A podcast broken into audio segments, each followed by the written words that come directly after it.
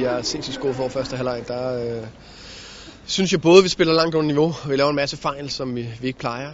De danske U19-drenge virkede ellers klar før kampen mod England. Men englænderne sig godt på, vinder de fysiske dueller og bringer sig foran efter godt et kvarter.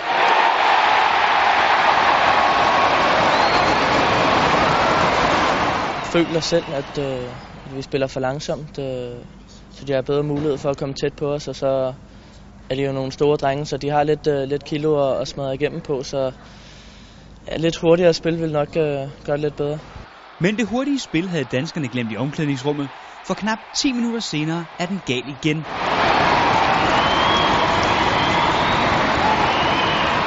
De er klar fra start. Altså, de kommer med mange tilskuere i ryggen, og øh, virker bare mere ja, velklaret, end vi gør. Vi virker for stresset på bolden, og vi får ikke vores spil til at køre. Bagud 2-0 ved pausen får danskerne besked på at sætte sig igennem i duellerne og huske aftalerne. Hold står på den anden, så lav løbende, øh, så dybt på dem.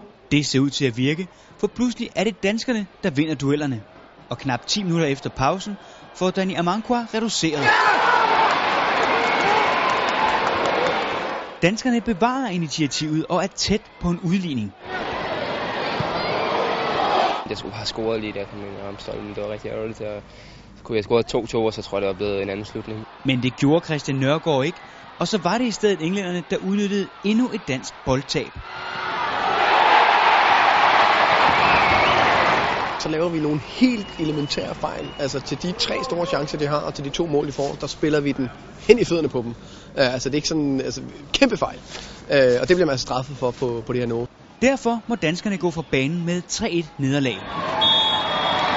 Når alle de engelske mål kom fra danske opspilsfejl, var det måske en forkert løsning at insistere på at spille udenom det første pres. Nej, det synes jeg ikke, fordi det er en del af den, øh, den stil, vi har. Øh, det, det billede, vi gerne vil have i holdet, eller vi gerne vil vise, hvordan øh, vi spiller. Øh, det, det, så, og det er det, vi er pisse dygtige til. Det er klart, at nogle gange skal man selvfølgelig tænke sig om, og måske spille lidt længere bolde. Øh, men jeg må sige, det, det var, altså, det var decideret uprovokeret fejl. I stedet for en sejr må U19-landsholdet altså nøjes med at tage en lærestreg med hjem fra England. Vi skal blive dygtigere til at presse, det er punkt 1. Vi skal øh, finde ud af, hvordan vi slår tilbage, hvis vi bliver kyst og ikke tør spille, for det er så vigtigt, at vi tør finde vores positioner, og der er nogen, der tør hanke op i de andre. Øhm, punkt 2, og så er vi nødt til at justere vores retsforsvar i forhold til, hvordan vi lukker modstandernes omstillinger ned. Og selvom børn normalt er søde nok, så er det ikke lige oven på et dansk 3-1 nederlag, at man overgår at høre på alt for meget af det her.